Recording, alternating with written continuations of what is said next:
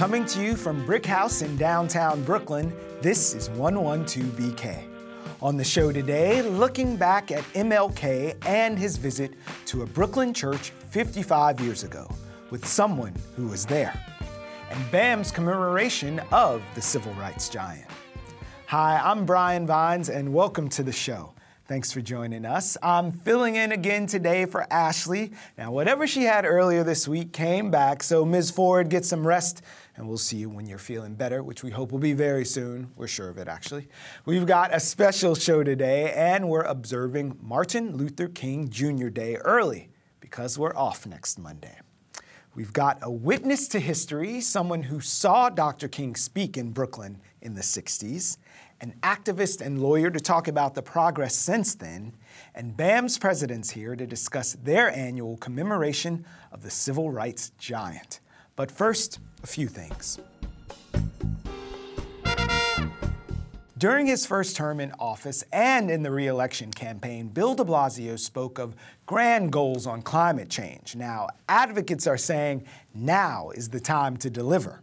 Well, let's hope this is the start of something. The mayor announced on Wednesday that he would divest about $5 billion in city pension funds from fossil fuel companies. He also announced a lawsuit against major oil companies seeking to collect billions in damages to cover costs related to climate change. He said all of this under a sign that read, New York City, leading the fight against climate change. Now, that is contrary to what another city product might say, the one who's changing our political climate from the Oval Office. File this one under atrocious. The Daily News reports today that an intellectually disabled girl was gang raped at a Brooklyn school and after reporting it was suspended herself for engaging in sexual acts on school premises. Now, while the rest of that incident was supposedly swept under the rug by officials at Teachers Preparatory High School, pure foolishness out there will definitely continue to follow that story. Also, a report released on Tuesday says that foreclosures in Brooklyn doubled last year with Canarsie and East New York suffering the most. Now, in Canarsie alone, they had about 25% of the borough homes slated to be auctioned off. You may wonder why. Well, some of it has to do with Superstorm Sandy and homeowners who had to cover some of the repairs out of pocket, as well as the usual economic forces that hit the hardest on those with the fewest resources. A city council member representing Canarsie said this year might not be any better. Presently, there are liens on nearly 1,000 of the neighborhood's properties for either failure to pay taxes, property taxes that is, or water bills. Speaking of homes, or those without them, a bodega owner in Brooklyn was just featured in the New York Times for his generosity to the homeless. He's opened his bodega off hours to individuals living on the streets in his Borough Park neighborhood. He said he shelters as many as six to a dozen individuals a night among the pallets of food and those bodega cats because, quote, they don't have, and I do. Yes, more of that, please. Coming up, a cross generational chat about MLK and his legacy.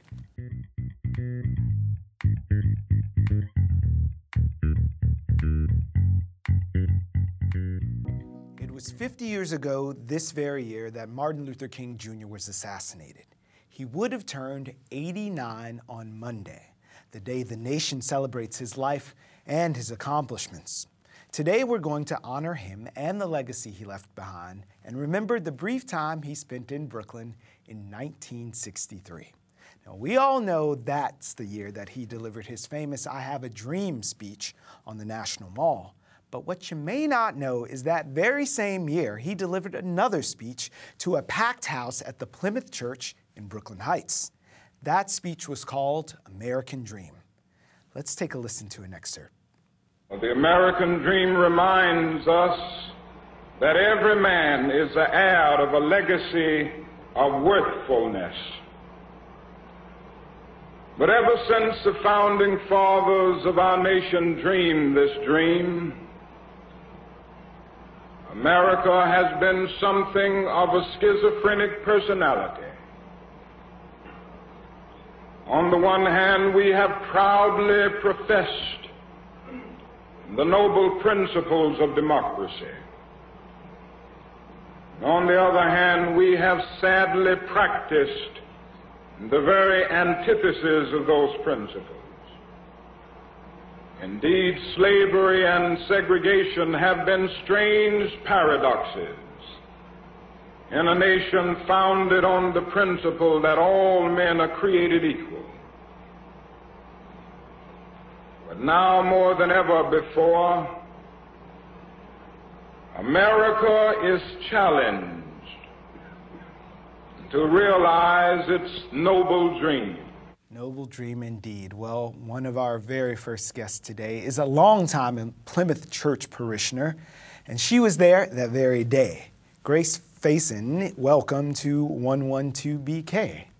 Thanks glad, for being with us. Glad to be here. Thank you. And we're also very happy to welcome Lurie Daniel Favors, an activist and lawyer with the Center for Law and Justice at Medgar Evers College, who wasn't even born in 1963, but through the years, she's felt the ripples and been inspired by MLK's words. Welcome to the show. Thank you. Happy to have both of you here today. So, in the tradition of inviting smart people to talk about stuff, let's just have a conversation. What was it like to be in that room when Dr. King was a few little blocks from here delivering that speech. You can't believe how intense your feelings were.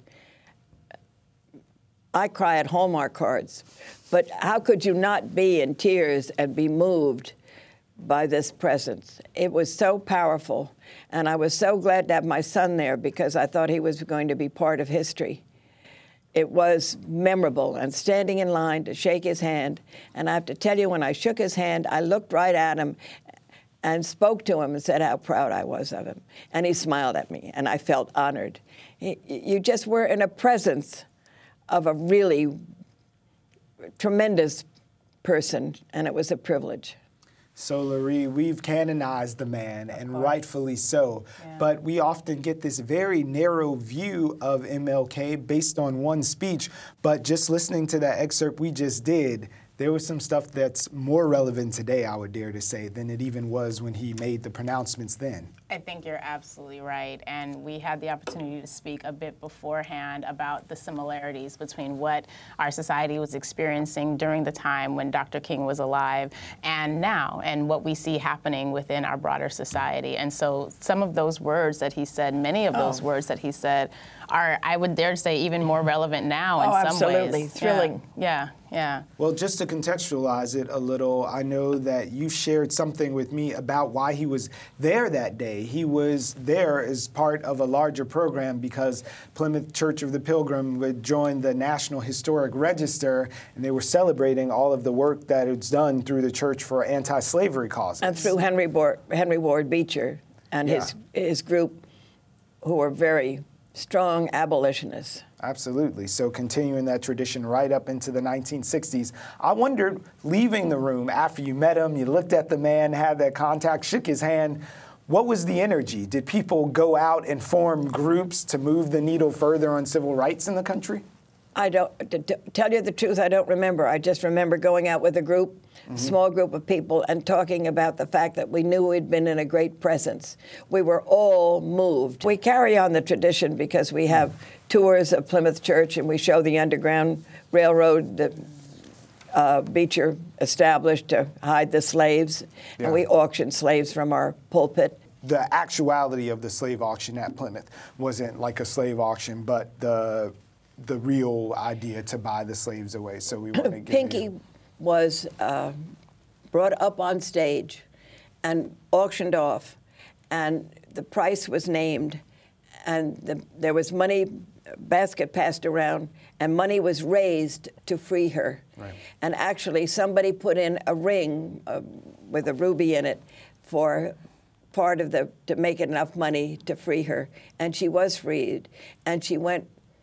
Oh, what's the story? She went to Washington, became a teacher. Yeah. She came back to Plymouth, and um, at the end of the auction, Henry Ward Beecher gave her the ring when she came back to Plymouth and gave the ring to Plymouth. And we have it on display now in our exhibit.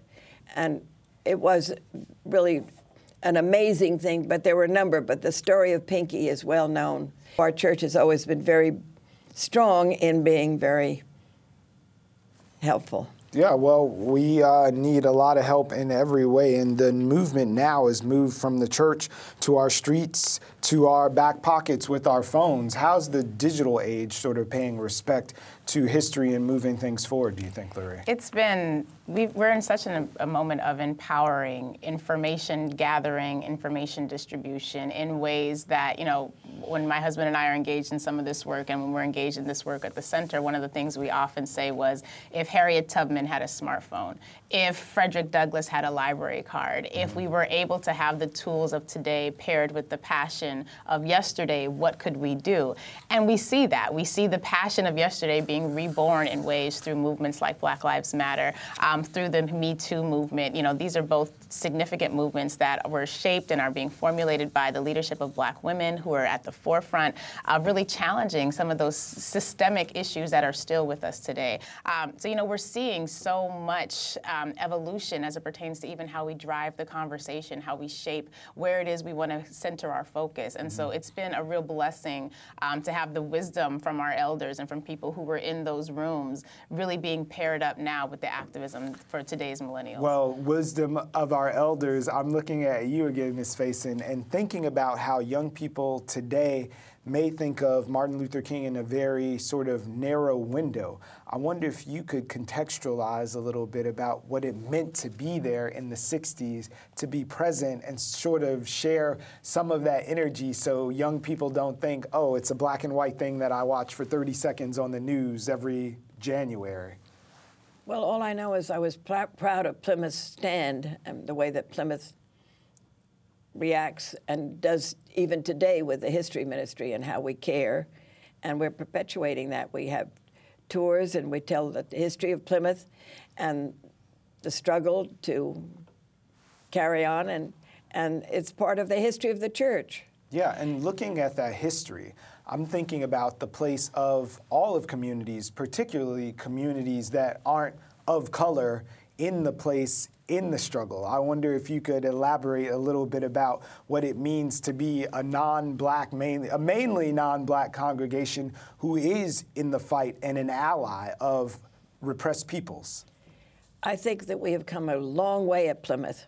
We've, we've had two big task force studying our church and caring about how people feel, and we are openly affirmative of all people. Mm-hmm. And this is a big step forward. We always were, but now it's it's in writing and it's something we're very proud of. And Plymouth is very open and affirming and welcoming. And this is something that I think is important, which is why we have the history ministry. We give tours. The number of children that have never been in a church before, never heard of any of this history, is amazing. They'll come in and they don't know what the organ is, and they don't. They pick up a hymnal and say, "What is this?" And you know, the first hymns were sung at Plymouth Church. Mm-hmm. Uh, Henry Ward Beecher liked to sing hymns, so the, our church has always been this kind of a uh, an important an important place. Yeah, living and history. I'm, I'm just thrilled that I, that Martin Luther King spoke at our church and that I had the privilege of hearing him and that my son did. And Harry Kruener was our minister at that time, and he'd gone to Brown University with, with Martin Luther King, and which is why he was invited. And Harry Kruener was a wonderful minister and very liberal and very smart and very real. He was a real minister.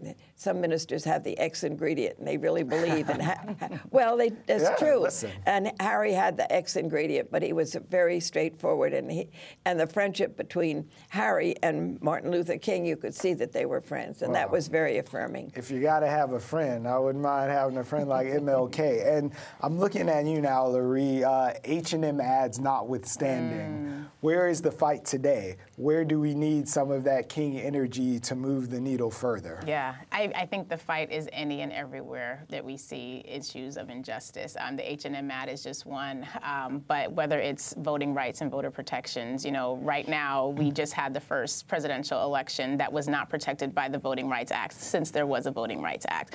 We've seen voter IDs, we've seen, you know, even here in the state of New York, our voting laws are so antiquated and make it so difficult and they're so repressive that other very red states cite to New York's current voting debacle as a tool for how to continue minimizing um, electoral expansion.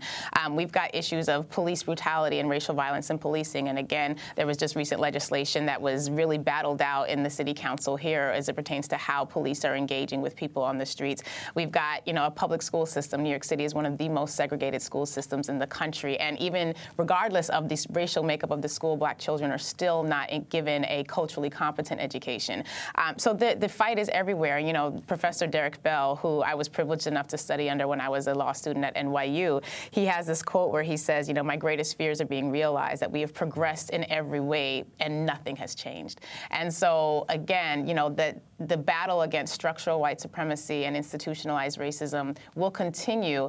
Um, and I'm just excited to see that uh, the generation, you know, I'm Gen X, millennial, I'm sort of in that bridge, and yeah. it's just so exciting to see that the fire is still there and that young people are still engaged and are, are engaged in this battle, whether it's by joining indivisible groups, right. whether it's recognizing that being in a, a, political party is not enough and you have to be a part of shaping the conversation and presenting an agenda, um, and then you know learning how to organize and push that agenda forward, how to hold our elected officials accountable, and how to hold ourselves accountable as community members, whether or not we have a title. Um, well, so I think that is the perfect yeah. place to leave it. You've been called to action, folks. Lurie Daniel Favors from the Center for Law and Social Justice at Medgar Evers, and one of our favorite parishioners over at Plymouth Church. Thank you very much for coming in, Ms. Faison. It's my pleasure.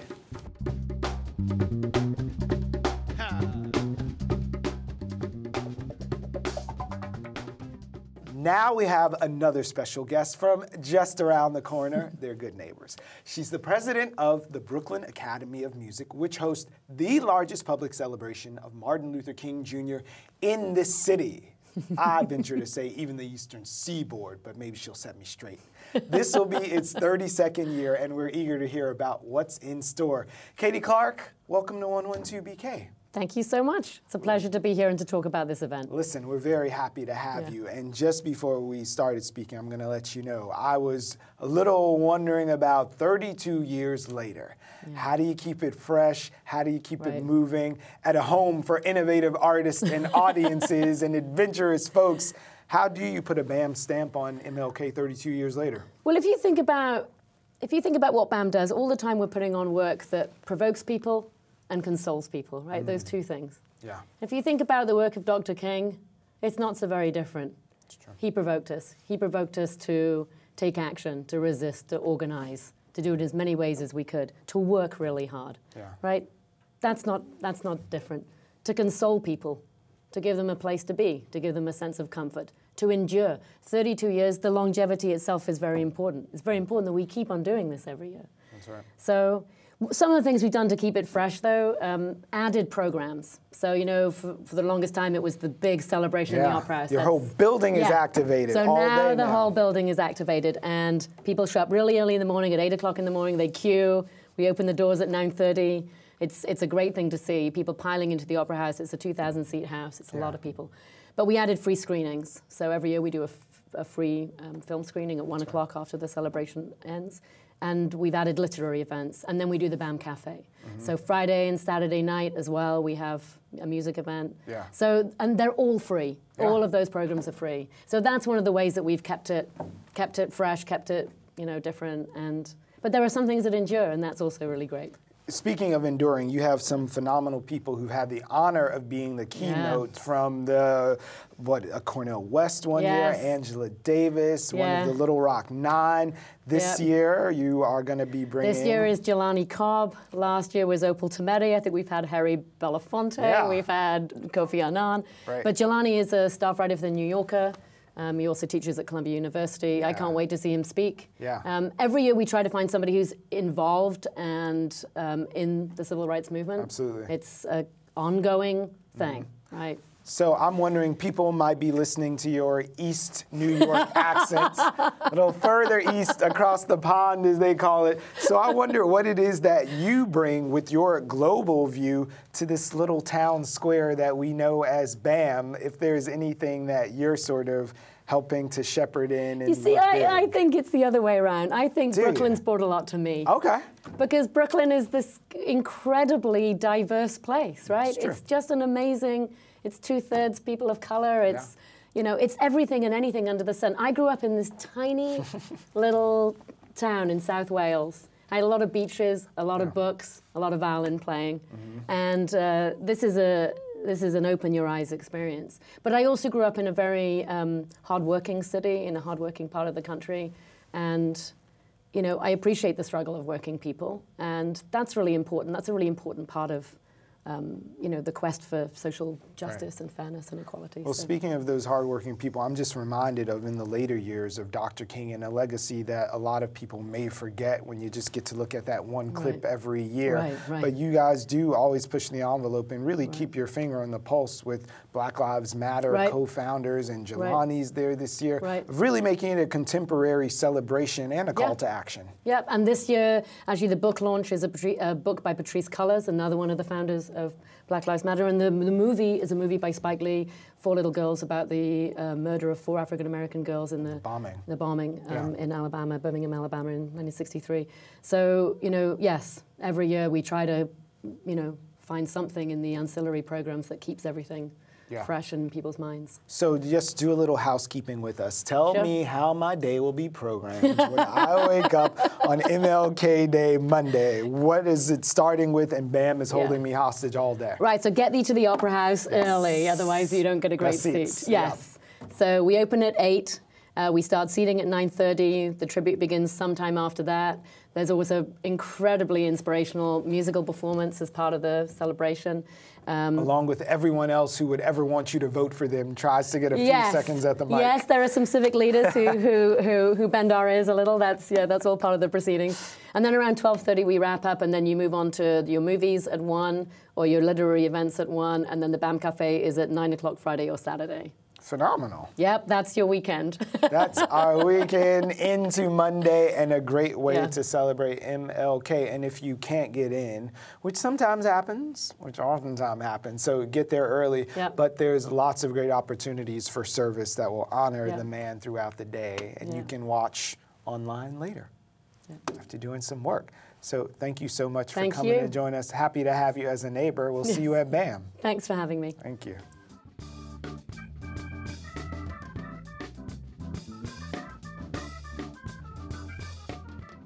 Now we jump over to Manhattan to spotlight a show that just premiered off Broadway with the Atlantic Theater Company. It's about a trip home for a Nigerian novelist, which doesn't go as well as she might have hoped. The play is called The Homecoming Queen, and its author, Ngozi Anyanwu, is here to talk about it.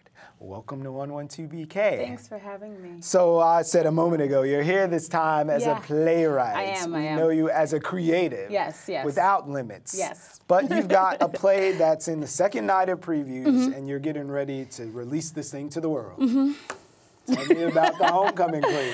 Um, well, Homecoming Queen follows a well-known famous novelist um, who's made her way in America and is pulled back home um, by her father who is sick. Um, and as the play progresses, uh, no spoiler alerts, Yes. um, she learns about all the things that she's actually really left behind and about her pull uh, towards her heritage. Okay, so the pull towards the heritage, which happens to be Nigerian, Mm-hmm, but I suspect, as with your other works, this play is universal in its specificity. Yeah, I mean, it's a family drama. It's a family drama about home, and I basically wanted to make a Nigerian prodigal daughter story. Okay. Um, and so what you do is really you follow this girl and this woman and and her father and their sort of torn relationship and all the people that she meets along the way that she's being reintroduced to. Yeah. Um, she sort of stripped herself of her Nigerianness and is kind of getting back to her roots. So it's a getting back to your roots story. Is it a Yeah. story for the Me Too generation? We have a female protagonist. Yeah, there is trauma in there um, uh, as well. Um, but I really want to say that the play is very much about healing and how do we make the first steps uh, towards our trauma and how do we make the first steps towards our healing. So this is not an answer, Right. but it's a sort of um, an offering. So, how much of yourself is in this? Um, I mean, it comes from my head, it comes from my heart. Um, so it's not an autobiographical story, Right. but you know, I am a first generation Nigerian. Um, I do have a very traditional father and a very traditional family. Um, it's based on just little things I've experienced every time I've gone back to Nigeria, Right. being very much a fish out of water and not being bilingual. Um, uh, but it's also about all the things I sort of uh, hope and wish and think of um, and hope for. So it's got a lot of me, but it's not me. Yeah. Does that makes sense? Well, everybody loves a culture clash. Yeah, yeah. And I can imagine going back home is a thing. Mm-hmm. And what do you think are some of the specific things that happen in a Nigerian context for someone who might have dropped all of these things on their climb up that Yeah. they didn't realize they'll need when they get to the top? I mean, I think it's the other thing where it's like, I. Th- what's interesting is, uh, I was not born in Nigeria. Both my parents were born in Nigeria, but I still consider myself very Nigerian. I feel you. Um, people consider me very Nigerian. Like, you're not from here, though, really, are you? And I'm like, I don't know what that means, Right. but I do uh, believe that some of the the the intensity of Igbo people, which is the ethnic group of my parents, Okay. um, are very ingrained into me. So the need, the want for success, the hustle, you know. Nigerians are considered the New Yorkers of Africa, and Igbo people specifically are also considered the New Yorkers of Nigeria. Oh, right. And so there is sort of that pride um, that I think that um, I grew up with that I like. I don't dis I don't dislike it. Yeah. Um, and those things of like, oh yeah, yeah, you're an Igbo girl. so I wanted to ask you about to contextualize something Yeah. for me because I know a lot of us are familiar with a lot of the movies that come from the continent and Mm. Yes. particularly from Nigeria, the Oh, film yes, the industry that Nollywood them out. movies. Yes, the yes. Nollywood movies, and I wondered about theater Mm. in Nigeria and maybe even the possibility of touring your show in Nigeria and seeing some theater arts come out of there instead of movies as much. I mean, I've seen, I've not seen a lot of theater Right. in Nigeria as far as live theater. Lots of it sort of goes within, uh, like, I know in the village we had a little like Ayamu reunion party, and the kids would like write things and perform things and things like that. Mm-hmm. Um, but economically, I'm not sure exactly how that would work. There's Lekki, which is like incredibly wealthy and nice, and I know that they brought Fela uh, there, so I know that it's that could be, you know, a possibility. There's a part of uh, there are parts of Nigeria that are just actually incredibly wealthy that have just tons and tons of art and textile stuff. Like if you go to some parts of Victoria Island, it is like the artists that are coming out of there are phenomenal, incredible. Like you would just be like, oh my God, this is this is Nigeria. Um, and Yes, like, is. Yes, it is. But in the last 20 seconds, do some housekeeping. Tell us where we're going and how to see the homecoming queen. To see the Homecoming Queen, you go on AtlanticTheater.com. We run uh, tonight uh, all the way up until February 10th, 11th, with a possible one week extension. So keep a lookout. I'm feeling pretty good. Our previews are sold out, uh, but don't believe the hype. There were a couple empty seats Tickets can yesterday. be gotten. So just get there early with student ID or show up there for standby tickets. Ngozi, I wish you much success. Thank you a so much. phenomenal run and Thank you. reviews and a well-deserved rest. I heard coming up. Yes, yes. keep working, girl. I, I will. I will. All Thank right. you. Well, thank you for joining us, and thank you for joining us today. Have a great weekend. We'll be back next week after MLK Day to talk about DACA, getting more women on the ballot, and how things look one year after the inauguration of Donald Trump. Hope to see you then. Bye now. 112BK is hosted by me, Ashley Ford, and is produced by Ross Tuttle, Fred Brown, Shireen Barji, Emily Bogosian, and Kritzy Roberts. Our show is edited by Clinton Filson Jr. and Kyrell Palmer, and is recorded by our studio technical director, Eric Haugesek. Our executive producers are Aziz Isham, Jonathan Leaf, and Sasha Matthias. If you want to get in touch, you can leave us a comment, tweet us using the hashtag 112BK, email us at 112BKpodcast at gmail.com, or leave a message at 347 504 0801. And make sure you subscribe to the show on SoundCloud, Apple Podcasts, Google Play, Stitcher, or whichever podcatcher you use. 112BK is part of the BRIC Radio family. For more information on this and all BRIC Radio podcasts, visit bricartsmedia.org slash radio.